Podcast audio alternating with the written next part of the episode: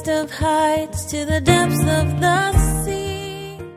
And you charge me today with the fault concerning this woman. And notice he, he, doesn't, he doesn't deny it, he's just angry that he got busted. May God do so more to Abner and more also if I do not do for David as the Lord has sworn to him. I would have you underline what the Lord, as the Lord has sworn to him. This is Abner's own voice, his own speech. Exclaiming, indescribable,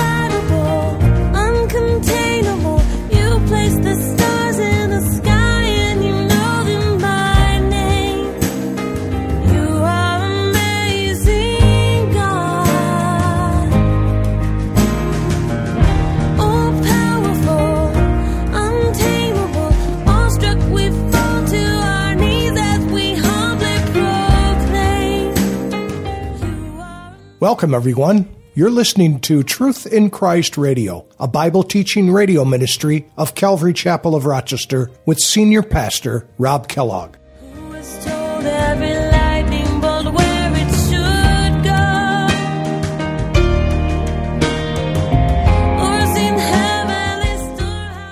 We aren't specifically told, but Abner's response leads us to believe that the accusation of meddling with Saul's concubine from Ishbosheth was false. It's possible that he was strengthening his hold on the house of Saul, and he took the concubine as an expression of his power and dominance. It's more likely that because of Abner's increasing power, Ishbosheth felt it necessary to invent this accusation as a reason to get rid of Abner. As a result, Abner told Ishbosheth that he would now support David and help David fulfill what the Lord promised. Now let's join Pastor Rob with today's message. To you, you shall not return that way again. Notice verse 17, neither shall you, he, multiply wives for himself, lest his heart turn away. Did David do that? Yes, he did. Did Solomon do that? Oh, yes, he did. And here's God's warning, very clear in Scripture. We, we, we see it all the way back in Genesis, we see it throughout the New Testament.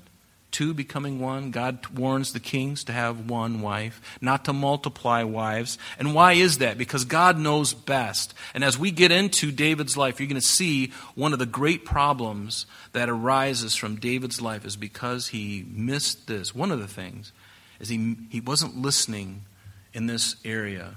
Did God come out and flat out say, You can't have more than one wife? No, he really didn't. I mean, he did say one wife, you know, and, and two become one, but he seems to have allowed this idea of polygamy. It's not a good idea because we read of it right now. Not a good idea. Not a good idea. So why would I want to do it if it's not a good idea? If there's no precedent for it in the scripture, why do I want to flirt with it? Nor shall he greatly multiply silver and gold for himself. Also, it shall be when he sits on the throne of his kingdom, he shall write for himself a copy of the law. And so it goes. But see, not only David did this, he multiplied wives, but also his son Solomon. Notice in 1 Kings, let me just read this to you for the sake of time, but you might want to write it in the margin of your Bible. 1 Kings chapter 11, what does it say? Verse 1. Notice what I just read to you in Deuteronomy. But Solomon, King Solomon, loved many foreign women, as well as the daughter of Pharaoh, women of the Moabites, the Ammonites. These are all the pagan nations surrounding. So not only is he getting involved in these nations that he really shouldn't be, he's taking multiple wives from each of these things. And from the natural, it seems good because whenever you want to make a peace treaty with your enemies or your neighbors, the best thing to do is marry one, the daughter from each of these guys. And when she comes into your house and has, starts to have children, there's a there's a, a, trust relationship. Oh, I don't want to go against them. I'm going to hurt my kids and my daughter. And there's this kind of fuzzy feeling that everybody feels, you know. And and uh, it sounds all good in the natural, but it's not good.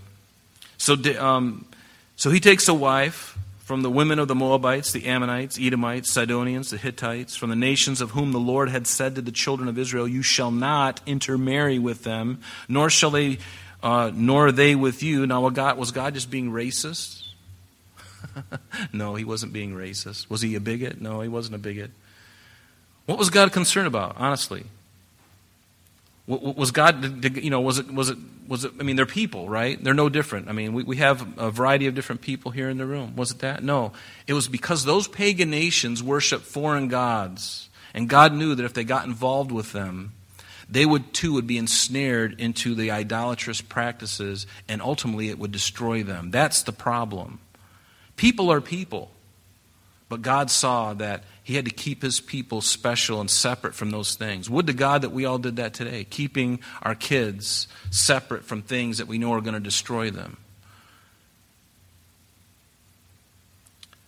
So Solomon, notice, clung to these. Or notice what God says You shall not intermarry with them, nor, nor shall they with you. Surely they will turn away your hearts after, God, after their gods. And Solomon clung to these in love, and he had 700 wives. 700 wives, princesses, and 300 concubines. And notice his wife turned away, his wives turned away his heart. Didn't, isn't that what God said would happen? And lo and behold, it did. He wasn't listening, he wasn't obedient to the what we read in Genesis. Had David done that, had Solomon done that, think of all the hurt they could have avoided the history of Israel would have been completely different if they would have done that. And see, that to me is, is good reason why we should listen to the Word of God and not make up our own rules and, and, and think that we can somehow do whatever we want and not expect consequences. There are consequences for everything we do. And if we are not walking with the Lord and listening to Him and obeying Him, we can expect trouble we can expect destruction. It's just going to happen, and it may just take some time, but it's coming. To a theater near you in Dolby surround sound, trouble is coming to you if you disobey God, right? They turned away his heart. Solomon went after Ashtoreth, the goddess of the Sidonians, after Milcom, the abomination of the Ammonites. Solomon did evil in the sight of the Lord and did not fully follow the Lord as did he as did David his father. Then Solomon built high places for Chemosh, the abomination of Moab, on the hill that is east of Jerusalem, on the Mount of Olives, and for Molech, the abominations of the people of Ammon. And he did likewise for all of his pagan wives who burned incense and sacrificed to their gods. And see, that is what happened. And all of these things created the mess, created the mess that we see in the scripture. As a result of those things, we're going to read, as we read, be cognizant of that. Because we're going to find as David begins to begin his reign on the throne, it's his sons and, and, and these things, and they're all from different mothers. They're all vying for um, position in, in their father's kingdom. They're killing each other and, and, and, and, and lusting for power.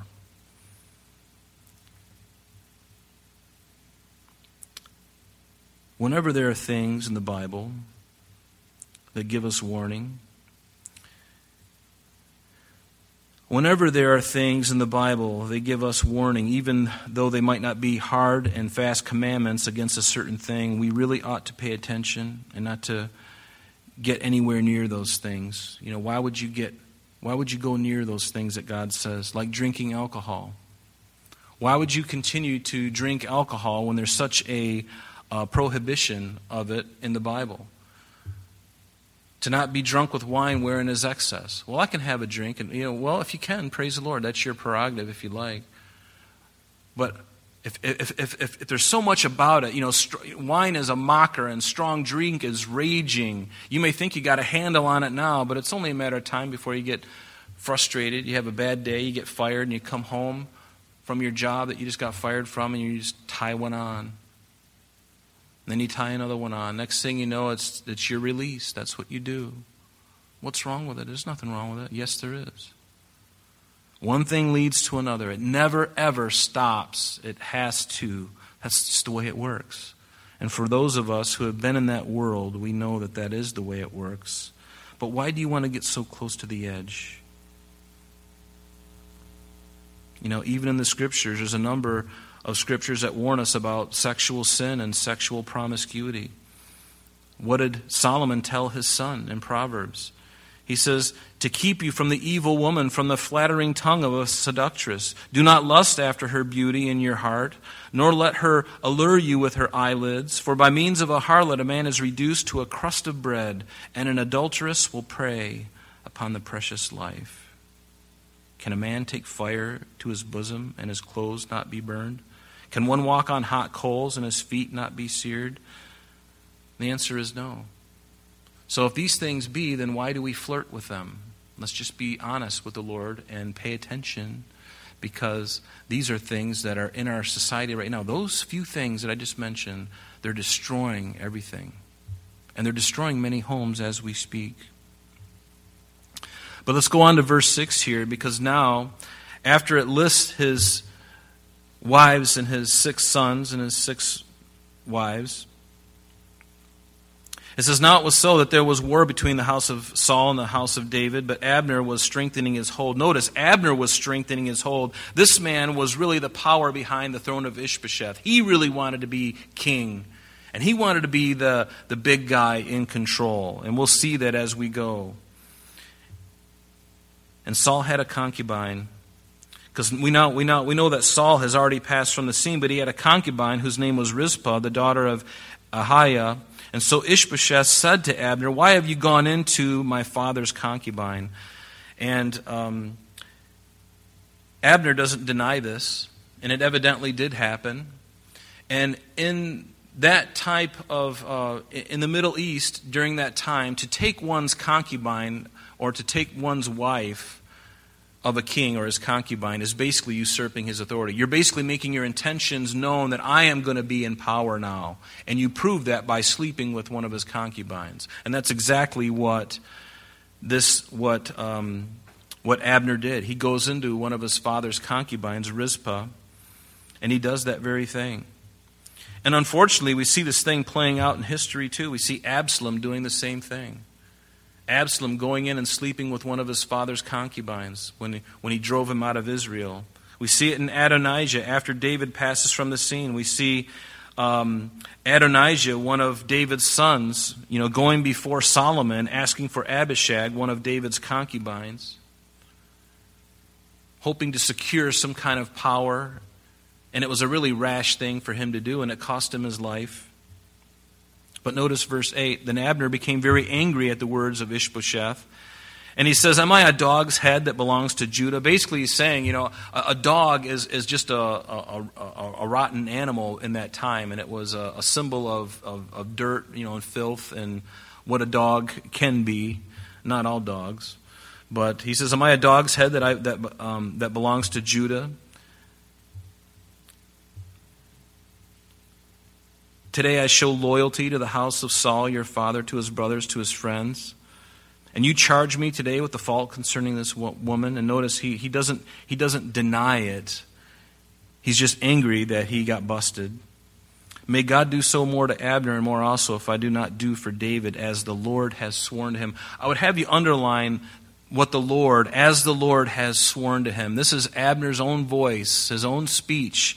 As the Lord has sworn to him, underline that. And what, is, what did God swear to David? Verse 10 to translate the kingdom from the house of Saul and set up the throne of David over Israel. Notice, not just over Judah, but over all of Israel and over Judah, from Dan in the, in the north to Beersheba all the way to the south. And, and it's amazing. Abner is uh, opportunist. Do you know what an opportunist is? It's somebody who plays both sides against the middle, and whichever side starts to, you know, win, he's on the winning side. He's always on the winning side. He's an opportunist, and that's really what we see Abner doing. Since he knows that Ishbosheth, Saul's son, is really not rising, things aren't looking very good. It just seems to be going downhill every single day. He looks on the ticker tape and he just sees the, you know, the numbers going down and down and down, and the stock declining and declining and declining. He's like, I'm jumping ship. I'm going to Judah. I'm going over to David. So he decides to come over to David. If you look at verse 6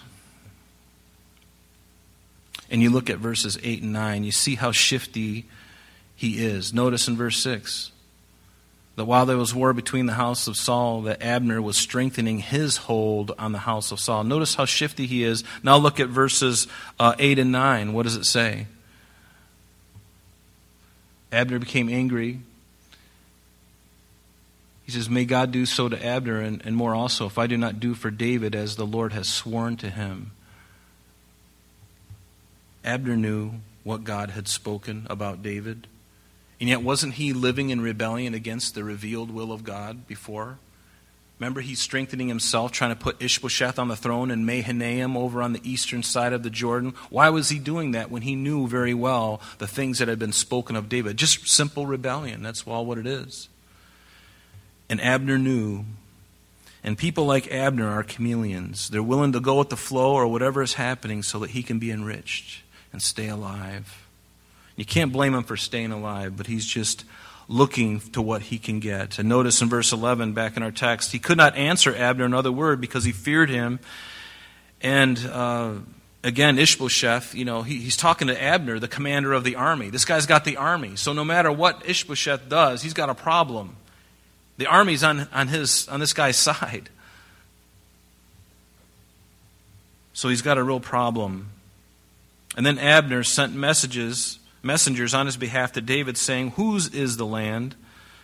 So now he's going to be real nice. He's going to be a smooth operator. Now that he sees Ishbosheth's reign starting to crumble, he's going to jump ship. And he goes, Hey, David, whose land is it? It's yours. It's always been yours. I knew it all along. I mean, I don't know if you read my Facebook blog, but on the, pro- on the top there, underneath my name, with the crown on my head, of course, it says, I believe that David ought to be king. You know, I mean, that's not the way it works. It's not the way it works.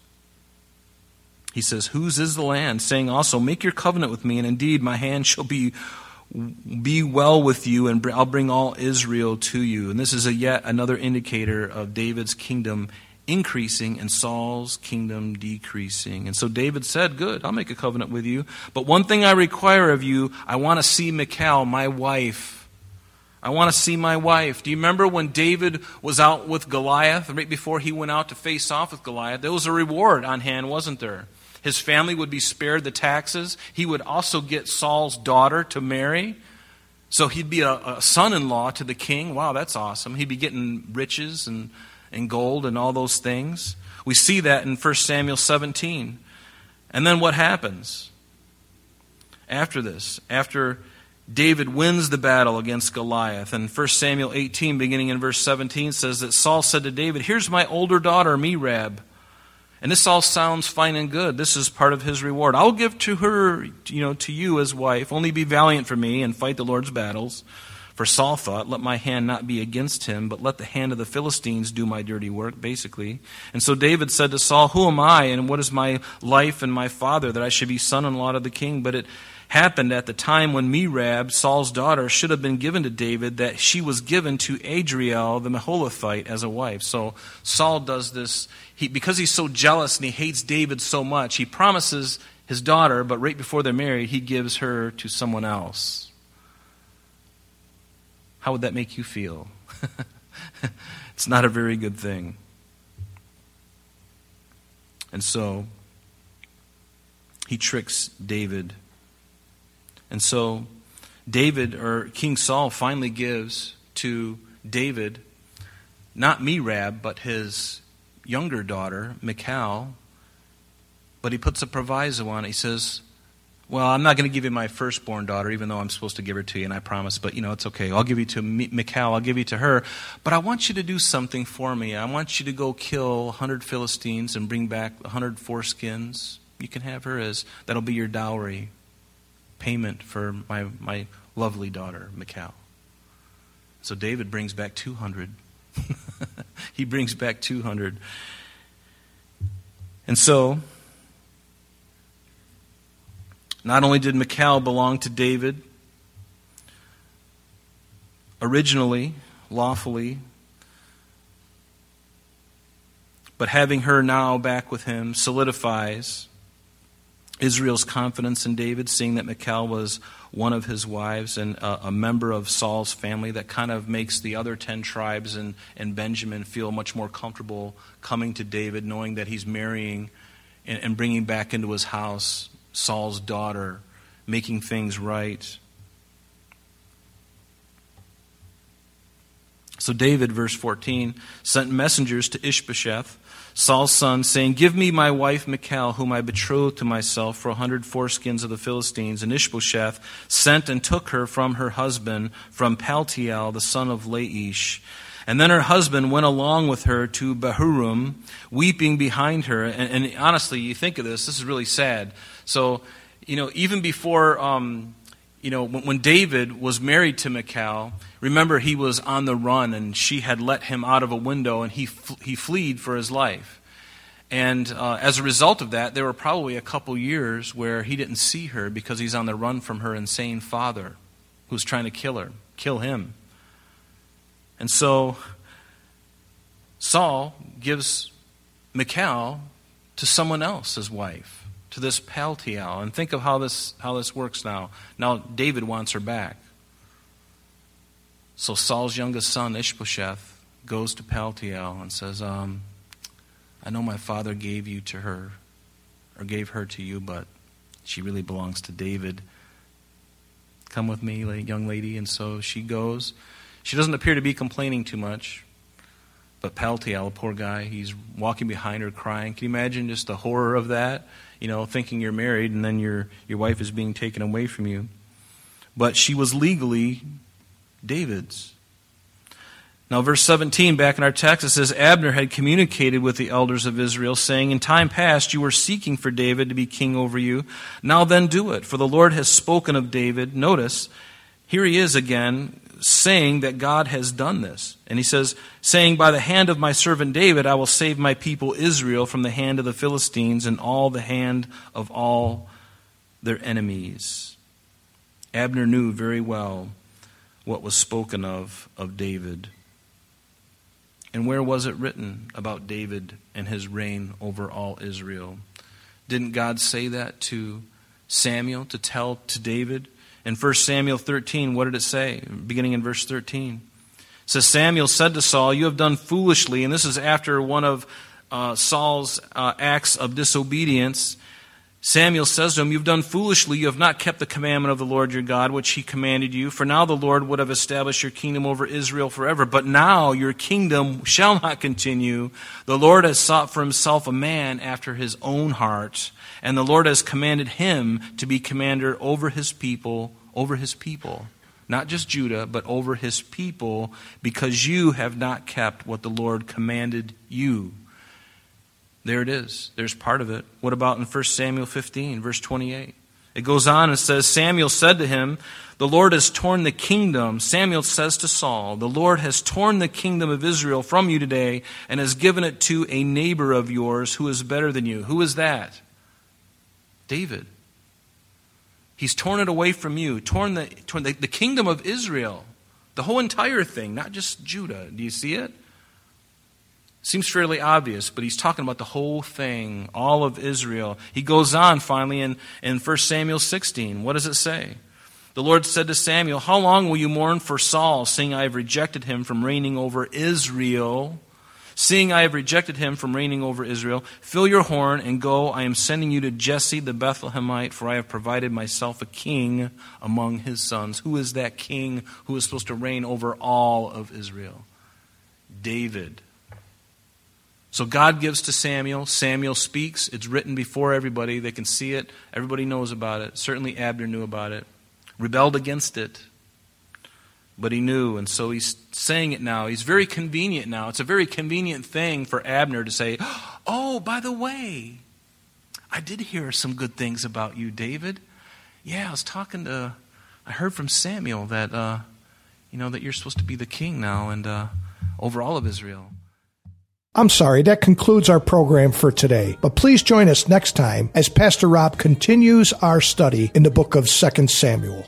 Calvary Chapel of Rochester is located at 2503 Browncroft Boulevard, Rochester, New York, 14625. You can reach us at our church office between 9 a.m. and 4 p.m., Monday through Friday, at area code 585 586 3140. If you would like to have an audio CD of today's message mailed to you in its unedited form, simply mention today's date when contacting our church office. You can also contact us via the web by logging on to www.calvaryrochester.com. There you will be able to access a number of useful things such as information concerning our beliefs, our ministries, contact information, our location, service times, and much more. You can also download or listen to the radio and sanctuary messages free of charge from the teachings link at the top of the page. To listen to Calvary Chapel of Rochester sanctuary messages or Truth in Christ radio on your mobile device, just subscribe to both through Google Podcast or Apple Podcast. You're also invited to join us on Sunday and Thursdays through live streaming of our services and Bible studies. Just click on the online services